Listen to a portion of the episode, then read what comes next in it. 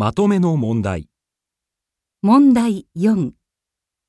この問題では、まず話を聞いてください。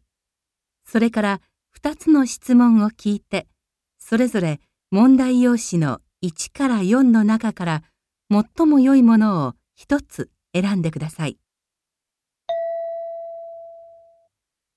留学生会館のお知らせを聞いています。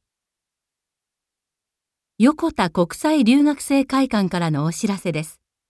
来る3月10日土曜日の午後2時から、留学生と英語で交流しようという会を開催いたします。15名ほどの各国の留学生と、レベルに応じてグループに分かれて交流します。年齢、職業を問わず、16歳以上の方なら、どなたでもご参加いただけます。ただし、希望者が多い場合は、住民の方を優先しますので、それ以外の方は、横田国際留学生会館に直接お問い合わせください。参加費はお茶代として500円。当日、留学生会館にお越しの際にお支払いください。定員は40名です。電話番号は。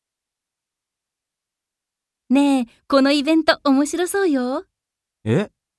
ああ、留学生会館。いつも料理教室やっているところだね。へえ、英語か。うん。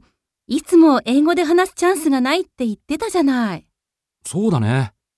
レベルに応じてだから僕でも大丈夫かな。じゃあ行ってみようか。そうよ。行ってきたら？え？一緒に行かないの？私、その日はちょっとね。わかったよ。じゃあ頑張ってくるよ。質問1。何のお知らせですか？